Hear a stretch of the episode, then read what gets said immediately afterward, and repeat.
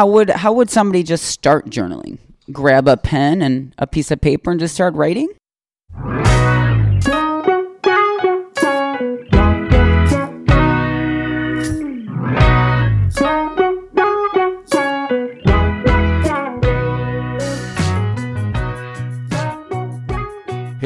Hello, everybody. Thanks for joining us. We are the Hope Network, and uh, my name's Barry. And I'm Michelle. And we're your co hosts today for sharing about uh, different coping skills as we've been interviewing people that have been sharing from their heart how what they found to be helpful. And so we're going to delve into it and we're going to play a little recording of an interview I had with somebody who did a group.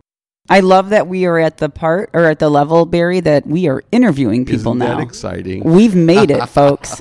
yes, yes. You will autograph soon. right. Right, yes. Okay. Yes, we'll set up So we'll play the recording and then we're going to talk about it.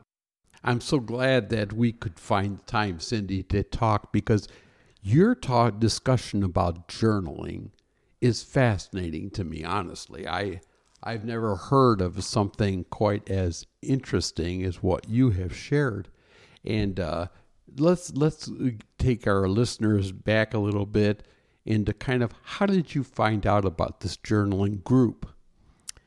Uh, my husband and I had just moved to Plainfield, and I was looking to meet some new people. And there was a, a yoga room downtown Plainfield that was offering a journaling class. And I took it really just to learn uh, something new and to meet some new people in my town.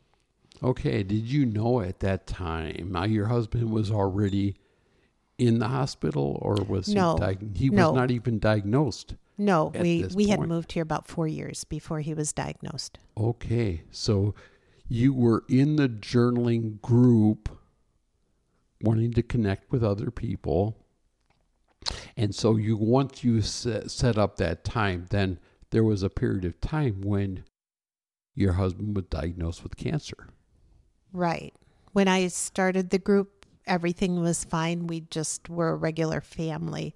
He was diagnosed during that time I was journaling and passed away during the time that I was journaling. And the journaling group became a support group for me ultimately, um, even though I took it for no reason like that. Right. That's not where you started. but Right. that's where you finished. And then this group became um, supportive. Does that mean that other people in the group were having likewise life changing events going on? No, most were younger. Some were having just the regular daily challenges of raising young kids.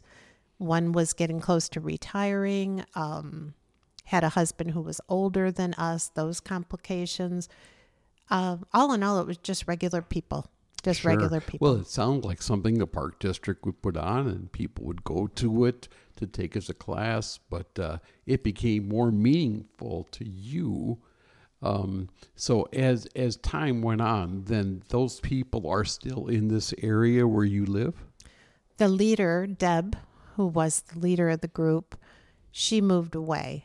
And we, at that point, were only getting together once a month in each other's homes. Um, the actual group had disbanded. It started out originally with about 15 people. It ended up being about five of us that stayed close.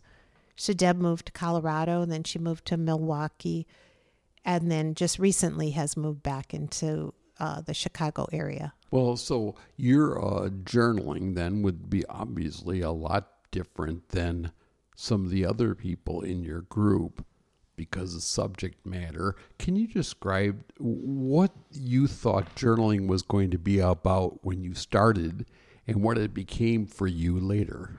journaling i just i love creative outlets i always have and so i just thought i think in my own way i probably did journal a little bit just writing thoughts prayer requests that kind of stuff but this was a concentrated way to get your thoughts down it wasn't it wasn't topical in the sense like i didn't we didn't write about oh your husband has cancer. What is that like? It was more just a word that um different people it meant different things to different people depending on where they were in their life. So things come out that you don't even know are in your head when you're journaling. When our our uh, podcast is all about coping uh, with chronic issues in your life because all of us will face those if we're not in the middle of them now we will be at some point in our life probably did you see find a therapeutic value to journaling Absolutely. Yeah, it was a close group of friends. What made our group so amazing was we journaled about deep stuff. So we knew nothing about who was married to who, who had children, who lived where, who did what for a living. We knew nothing about that. We only knew people on their deepest level. So when things would come up, like my husband's diagnosis, it took on a totally different supportive role. But my journaling, I mean, the word could be something totally unrelated, like a word like hope or um, creativity or just something. But what would come out on paper from my head was a lot of it had to do with uh, coping with cancer. I can see the segue here into describe for us a typical journaling meeting for us. How would it start and finish? Um, the leader would sometimes have a topic such as what's your favorite color in the crayon box and why. She would set a timer, maybe five minutes, maybe two to begin with, maybe eight eventually. And you just write and write and write. And then when you think you're done, maybe at five minutes, you think you're done, you can't stop writing. You have to continue to write until the timer goes off. And it's all that junk that comes out between the time you think you're done and the actual time the timer goes off. That's the stuff in your head that keeps you up at night. That's the stuff that bogs you down and wears you down. And um, it doesn't even make sense what comes out. It's often just gibberish, but it's in your head. And it's fascinating what comes out. Yeah. Well, and I would think it doesn't matter if it makes sense to you at the time. You just need to say it. You Right. need to write it out. And and and so you're able to then share kind of like your deepest feelings about how you are that day at that moment, huh? Right. Yes, you could put your deepest feelings. I think what's most fascinating is what you're not even aware of that comes out. Okay. I think that's the most fascinating part of journaling. because you're being you're pushing forward because of the timer. You have to keep writing. Right. And it does force you to say something there, doesn't it? Right. Now, I mentioned that uh, journaling was on our list of things to do as a coping skill. And uh, I had a lady who had lost a son in a diving accident, very tragic situation. He had a, literally had a seizure underwater while he was scuba diving, and he drowned. And uh, the this lady who was his mother, he was a grown adult. You're never prepared for a pain like this Right. anyway. But when I mentioned about journaling, she immediately, I mean, she was very reactive to me. She said, I hate journaling. I don't want to journal. And if she was sitting at your table right now with us today, what would you say to her about her hating journaling? What would you say from your perspective? Well, one of the girls in our group, um, who I love dearly, hated journaling. And Oh, she would tell you she hated journaling. And um, it's a joke today, but what it is, is you hit topics that you don't want to talk about, you don't want to journal about. Um, often our leader would put words or questions in a bucket or in a jar. And we would just pull a word like ripped out of a magazine, like hope or whatever creativity and you had to journal on it and you knew by the topic name that maybe maybe it was patience or you knew you didn't have it and you didn't want to go there. And what we used to say is the thing that you don't want to journal about is what you need to journal about. And that was kind of our adage and we really didn't give a lot of slack with that. You had to if you pulled it you had to journal about it If you pulled that color, that color the that color of the crayon. Yeah.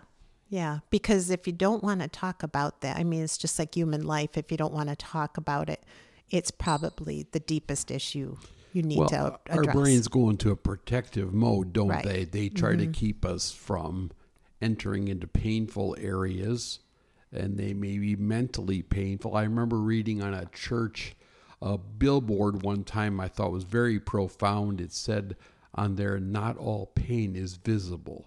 Mm-hmm. And I thought, wow, that's deep. That you can be hurting inside and not have a physical problem necessarily, but you can be hurting. Right. And I think too, when you get real, which is what you're doing, you're kind of dumping your emotions onto paper. So you're not really controlling, ooh, is this politically correct? Is this, you're not filtering, you're dumping. Right. That's a And good point. I think that's the part is, you know, with coping with um, an illness in a family, you know all the right things to say and you feel all the right things, but you also feel anger. You feel like, why did I deserve this? Um, why did I get the rug pulled out from under my life? Why did my children? So I think if you're, I think you're more apt to be real when you have no control over, you're not filtering anything. You're just putting it on paper. Um, we used to read our journals to each other. So you were vulnerable in that sense. That was part of the group session then? Right. Unless you felt uncomfortable. Um, so we read them. So we did know that we were going to say these words out loud, but we also knew it was a safe environment and that we weren't going to be judged by what we put on our paper because it was in our subconscious and it just came out. So, Sure. That's a beautiful journaling for most of us is a thought that we're we can picture ourselves in our lazy boy at home, just quietly listening to music, very isolated, very a, a one person uh, experience, and yet here you were doing group journaling. I've never heard of that before right. and and now you have kept in contact somewhat and just met with the ladies again a couple weeks ago. Right. 20 years later, we still talk about the bond um, that we've had and hope to rekindle at this point once a month and get back into it now that we're the ages of 40, 50, 60, and 70. We were 20, 30, 40, and 50 basically. Sure. And life is different now. It, it, So- Right. It was different then than it is now, and uh, you're exploring that together. Cindy, thank you so much for opening your heart, your mind to sharing with us. And I want to encourage all of you that are listening that journaling uh, not only can be a very liberating experience for you, but it can come in so many forms. We had Laura just stop in, and she was talking about her painting journaling. She paints uh, with colors how she's feeling. And this is an expression of her journaling. We hope you join us again as we continue this journey. Thank you so much again, Cindy. You're welcome. All right. Thank you. Well, what do you think, Michelle, after hearing that? That's very honest, wasn't it? Very. She's a really good interviewee.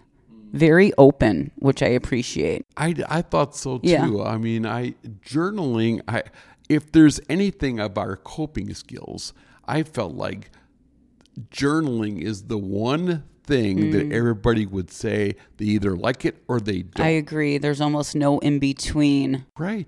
I thought um I was a little mind blown that she that she was saying that the things that come out at that time where you think you're done, but you're actually not done and you have to continue writing may not make sense, but generally those are the things that we need to talk about because they're it's like it's almost like they're in our subconscious Yeah. and then they make their way to the front and then onto the paper. Yeah. I found that interesting and I really want to sit with that. the uh, brain tries to protect itself, Mhm. doesn't it? It sure does. So it shields uh, you, us, all of us, Mhm. from From maybe pain, some from pain that we trauma. Feel, deep pain, Absolutely. mental pain. And not only does it does it try to protect ourselves, it literally creates different neural pathways in our brain that can protect ourselves but then cause issues in the future. Yeah. so journaling I believe can help that immensely. there is a real truth to that. And I think that uh, what we're finding as we do it, I picture journaling as sitting back in the lazy boy recliner with a notebook and a light in the early hours of the morning and writing down, and that just felt very laborsome to me. But when I talked with Cindy, that was very interesting to think of a journaling in a group setting. I'd never heard of that. I never did either. I think it's brilliant. And, and in fact, ironically, before we started the recording, her neighbor dropped something by, and her neighbor is into journaling as Wow. well. Wow. But she journals by painting a painting Hmm. colors in Mm-hmm. a notebook, and it doesn't mean that it is a portrait it- Right. by any means. It's just a matter of I feel red today, and she just throws it in there. So It's her therapy. way of doing it, isn't there? Journaling, you own it. You, it can be anything you Yep. want it to be. It might be that you're just writing down a number. Number 7 Mm-hmm. You write it down, close the book, that you're done for the day. There's no requirement. It's yours. It's boy, in in your life, if you are going through some difficult times, you can feel like there's a lot of chaos surrounding you. Mm-hmm. Journaling returns some order because Mm. you're having to focus your thoughts, your heart, your mind. Right. Everything has to be focused on the doing. Oh, how therapeutic just to get those thoughts on paper. Right, right. And it, wouldn't it be fun to go back and read the journal? I don't know. it? Depends on the not. day. That, well, that's the reality. That's But it would be, I mean, and this isn't journaling, but I am I'm part of a group on Thursdays. It's a trauma group essentially. But um, we are repeating the same study that we did last year purposely. Oh, really? And I find it so interesting going through my answers even from one year ago and and this the change in one year. So even taking that into consideration in regarding journaling, I think that'd be so cool. Like let me look to see what I wrote 20 years ago. Yeah. Where were you at? Right. At that Mentally, point? emotionally, literally speaking, where sure. we're yeah. Yeah, you could be in a different job Yes. with a different person. You could be with all sorts of things can be changed, and it really would impact your uh, perception of what you're writing down. But Mm-hmm. Do you journal, Barry? I don't. That's I why don't I'm either, so folks. laborsome, you know, right? it was just something that was shared principally by Cindy. Yes. and how therapeutic Yes. it was for her during her husband's cancer journey. I used to I used to journal and then that changed when I broke my neck because it hurts my arm. But you know what I do that is a form of journaling for me is I have a recorder that I will talk into. Oh, so that is journaling Right. again. You're owning so I'm it. you're still trying to get it out yeah, right. And I'm a talker, so that works that works well. Well, Stop You've never been accused of being an over talker, I guess, but maybe you have. I don't know, but yeah, it's it's. Well, see, for you, an audible uh, reference to Mm-hmm. your how you're feeling that day can can be very inflection of Mm-hmm. your voice. I mean, you can tell by the energy even on our podcast. We can yes. tell. I'm Yes. sure we'll look back to our first episode and say, "Oh man, how did we even keep going?" even this morning, we had trouble with Had the software. technical difficulties Oh difficulties. yeah. So, but that's we piled through. Yep. We worked through it, and uh, here we are. And that's kind of like life. It's it is painful at times. There are things that will shake us up. And some people in a church setting might even say, well, because you lack faith. It has nothing to do with Agree, that. I agree. It, it has to do with the reality of what you're going through. Doesn't matter uh, if it's temporary or permanent. You need some time to share. hmm Open up your heart. How would how would somebody just start journaling? Grab a pen and a piece of paper and just start writing? you could do something that simple. Yeah. You could uh, do like you did, just uh, on your phone. Mm-hmm. You can hit the record button and record. It can be a video. It can be Mm-hmm. audio only. I like the audio only. That's why we're on a podcast because you don't have to get dressed up in the morning right. and impress anybody. But you you know, it's just like any routine, don't you think? An exercise we can say, "Oh, I'm going to run five miles today," and then you can't, and so you quit. Mm-hmm. The point is setting goals that are reasonable, attainable. Um, can can I do that and make that goal? And if you don't, reduce the goal and start again. I'm a fan of writing uh, small goals, creating small goals to reach a bigger goal. Sure, yeah. Even planning it, you could say every 30 days I'm going to revise my goals. Actually, I wrote that down in my book called Pause. Yeah. Uh, yeah.